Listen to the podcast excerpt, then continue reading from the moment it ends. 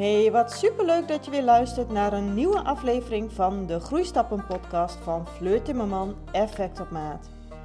Als perfectionist en gevoelig ondernemer deel ik graag inspiratie en tips over persoonlijke en professionele groei.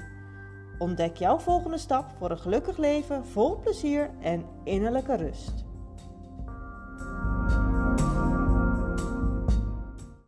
Wat superleuk dat je weer luistert naar een nieuwe aflevering. Vandaag aflevering vier en in deze aflevering ga ik het met je hebben over wat wij allemaal van onze kinderen vragen. Kinderen passen zich wel aan. Dat is wat ik vaak volwassenen hoor zeggen. Weet je, kinderen passen zich wel aan, kinderen zijn heel flexibel. Ja hoor, tuurlijk, kinderen kunnen dat wel hebben, komt allemaal wel goed. Dat klopt, tot op een zekere hoogte. Maar vervolgens zie ik toch wel redelijk veel volwassenen een half volwassen leven bezig zijn om te verwerken wat er allemaal in hun jeugd gebeurd is. En vooral datgene waarvan iedereen altijd zei, ach, kinderen passen zich wel aan. Ik zie het in ieder geval bijna bij al mijn klanten voorkomen. In de vorige podcast heb ik het over overtuigingen gehad. De bril waardoor jij kijkt naar de wereld is ook de bril waarmee je je kinderen opvoedt. Elke keuze die jij als ouder maakt, heeft een gevolg voor je kind. Kinderen zijn afhankelijk van ons um, en wij spelen dus een grote rol in hun vorming. Ik noem even een paar voorbeelden van een aantal klanten. Nou, bijvoorbeeld de dame die elke twee jaar is verhuisd in haar jeugd. Elk, haar vader had een baan waarbij hij elke twee jaar ongeveer moest gaan verhuizen. Nou, zij heeft geleerd dat ze zich altijd weer moet aanpassen aan haar nieuwe omgeving. Wat gebeurde er nou? Ze ging zich steeds minder diep wortelen, omdat ze wist dat ze toch weer weg zou gaan. Ze heeft steeds eigenlijk geen tijd gehad om goed te wortelen en ze nam daardoor ook steeds minder moeite om vriendschappen aan te gaan. Hoe kun je nou zoiets wat er in jouw jeugd gebeurd is, elke twee jaar verhuizen, iedere keer weer een nieuw plekje vinden, iedere keer opnieuw je aanpassen en toch iedere keer weer ook met de gedachte dat je weet dat je toch weer gaat verhuizen. Dus als het ware dat alle moeite die je nu doet toch voor niks is. Hoe merk je dat nou op latere leeftijd? Deze dame is begin vijftig en ze gaat nog steeds geen diepe connecties aan. Ze heeft maar een heel klein clubje mensen om zich heen. Op zich is dat natuurlijk prima, maar ze vindt het nog steeds heel erg moeilijk om zich te wortelen. Sterker nog, ze heeft hele korte wortels. En dat maakt als het ware ook dat in vriendschappen zij zich heel gemakkelijk kan ontwortelen. Uit het oog, uit het hart is een beetje wat bij haar dagelijks in haar hoofd speelt.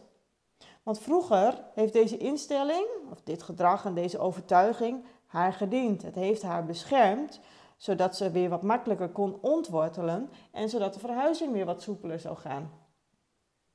Nu is het een soort diep gewortelde overtuiging geworden die haar belemmert om echt diep te kunnen connecten met andere mensen. Ja, het heeft natuurlijk ook weer zijn voordelen. Wat zijn die voordelen nou? Ze kan bijvoorbeeld heel makkelijk afscheid nemen. Ze kan relaties en vriendschappen makkelijker beëindigen en ze kan ook wat makkelijker loslaten. Gewoon omdat zij steeds denkt uit het oog, uit het hart. Omdat zij vroeger heeft geleerd, Um, we gaan ergens heen, je kunt vrienden maken, je kunt je aanpassen, je kunt weer een plekje vinden.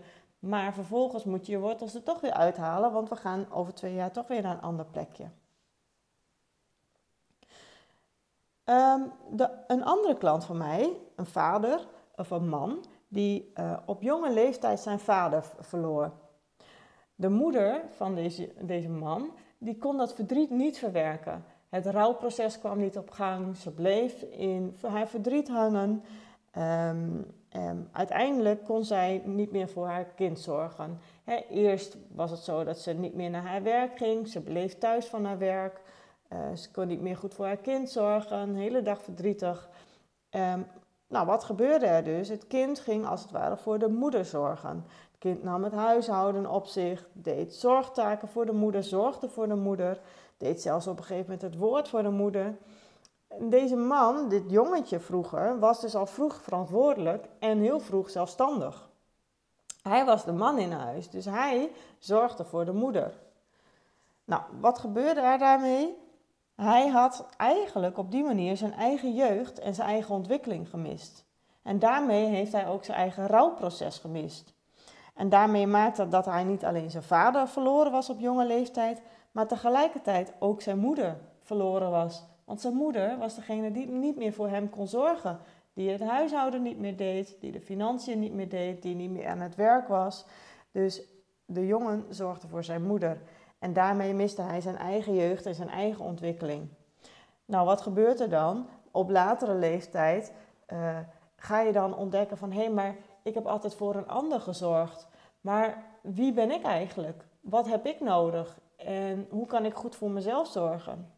Deze man heeft dat dus op jongere leeftijd niet kunnen leren. Nou, dit zijn zomaar situaties die deze twee mensen hebben meegemaakt.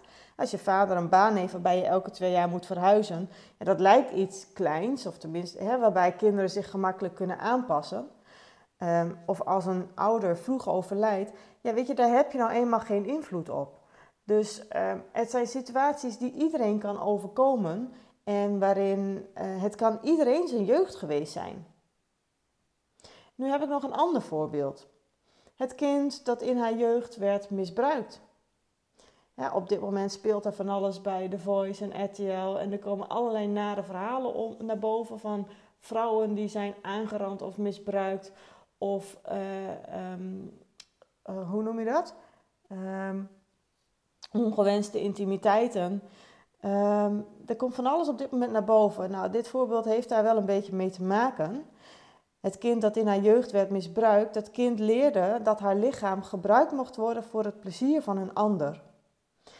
Dat kind was niet in staat om nee te zeggen, omdat het gewoonweg nog te klein was. Het kind wist niet eens dat dit verkeerd was. Het kind voor wie het normaal werd om jaar in, jaar uit gebruikt te worden door de ander.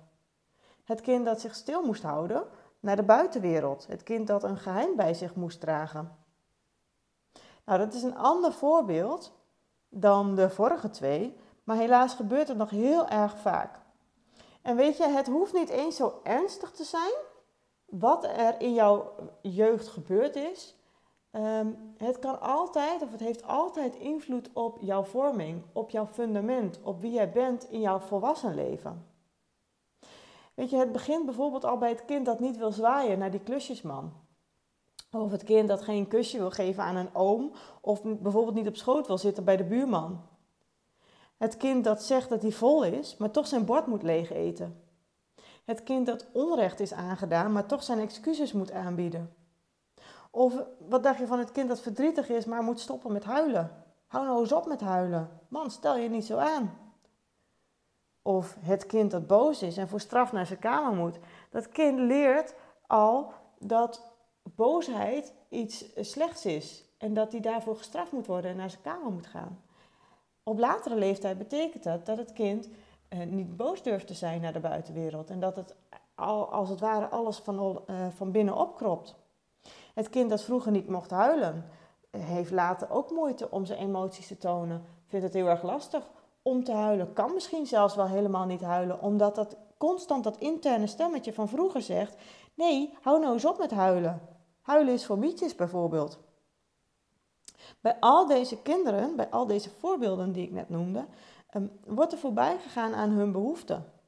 Deze kinderen moeten hun eigen grenzen aanpassen aan de ouder of aan iemand anders. En, de, en wat je hiermee zegt is eigenlijk, jouw grens, het, de grens van het kind, is ondergeschikt aan de grens of de behoefte van de ander.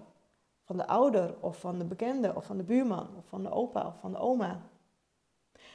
Mijn kinderen gaven vroeger heel duidelijk grenzen aan. Die uh, zeiden tegen vreemde mensen of tegen vrienden of zelfs tegen opa's en oma's. Hebben ze de eerste jaren van hun leven niet eens gesproken. Zij hadden uh, best wel wat moeite met andere mensen te vertrouwen. Achteraf kwam ik er natuurlijk achter dat dit door mij werd doorgegeven. Ik had ook altijd moeite om andere mensen te vertrouwen vanuit de jeugd en de opvoeding en de vorming die ik gehad heb.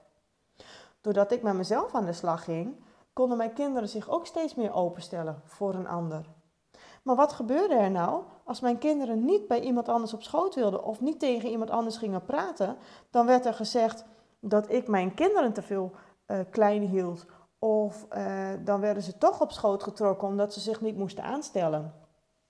Ik vond het altijd best wel heel erg heftig als dat gebeurde. Um, wij als ouders begeleiden onze kinderen. En natuurlijk proberen we dit zo goed mogelijk te doen. En hoe wij naar de wereld kijken, wat wij hebben meegemaakt, hoe wij zijn gevormd, dat nemen wij dus mee in hoe wij onze kinderen opvoeden en begeleiden. En nogmaals, we proberen dit natuurlijk zo goed mogelijk te doen, maar het zal nooit altijd alleen maar goed zijn. Dus je kunt het nooit perfect doen. Die kinderen worden nou eenmaal gevormd. En ja, kinderen passen zich heel goed aan. Maar wat ik je wel wil vragen is om goed te bedenken door welke bril jij naar de wereld kijkt en welke invloed dit heeft op jouw kind. Neem jij jouw verleden mee in de opvoeding naar jouw kind? Als jij vroeger heel erg angstig bent opgevoed, dan geef jij misschien dat wel door aan uh, jouw kinderen nu. Of misschien juist het tegenovergestelde wel. Als jij vroeger heel erg angstig werd opgevoed, dan wil jij juist dat patroon wel doorbreken. En dat zou heel erg mooi zijn, dat je kinderen heel erg uh, liefdevol opvoedt. Als jij vroeger heel erg kort bent gehouden, dan is er dus een grote kans dat jij er nu voor kiest om je kinderen heel veel vrijheid te geven. En dat is dus het tegenovergestelde wat je dan gaat proberen. Um, wellicht kies je er dan zelfs nu wel voor om je kinderen grenzeloos op te voeden. En dat doe jij als het ware om jouw jeugd te compenseren. En zoals ik net al vertelde, als jij geen vertrouwen hebt in andere mensen, dan leer jij jouw kind bewust of onbewust bewust dat het niemand kan vertrouwen. Als jij het altijd goed wil doen, als je altijd alles goed wil doen, dan leer jij je kind dat het geen fouten mag maken. En als jij niet van jezelf houdt, als jij jezelf altijd dik vindt, of als je in de spiegel kijkt en niet eens in de spiegel durft te kijken, of goed naar jezelf kunt kijken omdat je niet tevreden bent over jezelf, dan leer jij je kind dat het niet van zichzelf mag gaan houden. Dat het oké okay is en dat het normaal is dat je jezelf dik vindt of lelijk vindt. En nogmaals, onderzoek voor jezelf hoe jij in het leven staat. Hoe ben jij gevormd? Door je opvoeding, door de dingen wat jij hebt meegemaakt, door wat je denkt. Welke invloed hebben al deze gedachten, al deze ervaringen en de, al dit gedrag op, uh, op jouw kind en op de vorming van jouw kind? En wat probeer jij dus bij jouw kind te compenseren wat je zelf misschien te veel of te weinig hebt gehad in jouw jeugd? Ik hoorde ooit van een coach, waar ik zelf bij ben geweest, als jij jouw stenen van jouw pad opraapt, opraapt, dan hoeven jouw kinderen daar niet meer over te struikelen. Dat betekent dus dat als jij zorgt dat jij met jouw eigen gedrag en gedachten en gevoelens aan de slag gaat, dan hoef jij jouw kinderen daar niet meer mee te belasten. En kun je je kinderen zo neutraal mogelijk opvoeden. Zodat zij uiteindelijk later in hun leven minder um, uh, terug hoeft te vallen op wat hun in hun jeugd is aangedaan, als het ware. En dat aangedaan is natuurlijk tussen aanhalingstekens. Uh, want dat doe je niet altijd bewust. Je probeert juist het goede voor je kind te doen. Maar denk heel goed na, hoe sta je in het, hoe sta jij in het leven en wat probeer jij op jouw kinderen over te brengen. En nogmaals, als jij jouw stenen van jouw pad opraapt, dan hoeven jouw kinderen daar niet meer over te struikelen. Dat was hem weer voor vandaag. Dankjewel voor het luisteren. En ik hoop dat je er in ieder geval één ding weer kunt uithalen waar je mee verder kunt. En verder wens ik je nog een hele fijne dag vandaag. Doei doei! Dankjewel voor het luisteren naar de Groeistappen podcast van Fleur Timmerman, Effect op Maat. Ik ben benieuwd wat jouw volgende stap is naar een gelukkig leven vol plezier en innerlijke rust. En wat jij van deze podcastaflevering vindt. Laat het me vooral weten door mijn podcast te delen op Facebook of Instagram en tag me daar dan even in. En je kunt daar ook al je vragen aan mij stellen. En ik zou het heel erg waarderen als je mij helpt om mijn podcast te laten groeien, zodat mijn podcast zichtbaar wordt voor nog heel veel andere mensen die ook op zoek zijn naar een gelukkig leven vol plezier en innerlijke rust. Dit kun je doen door mijn podcast een sterrenreview te geven, door te delen op social media en aan zoveel mogelijk mensen te vertellen. Super bedankt en tot de volgende keer!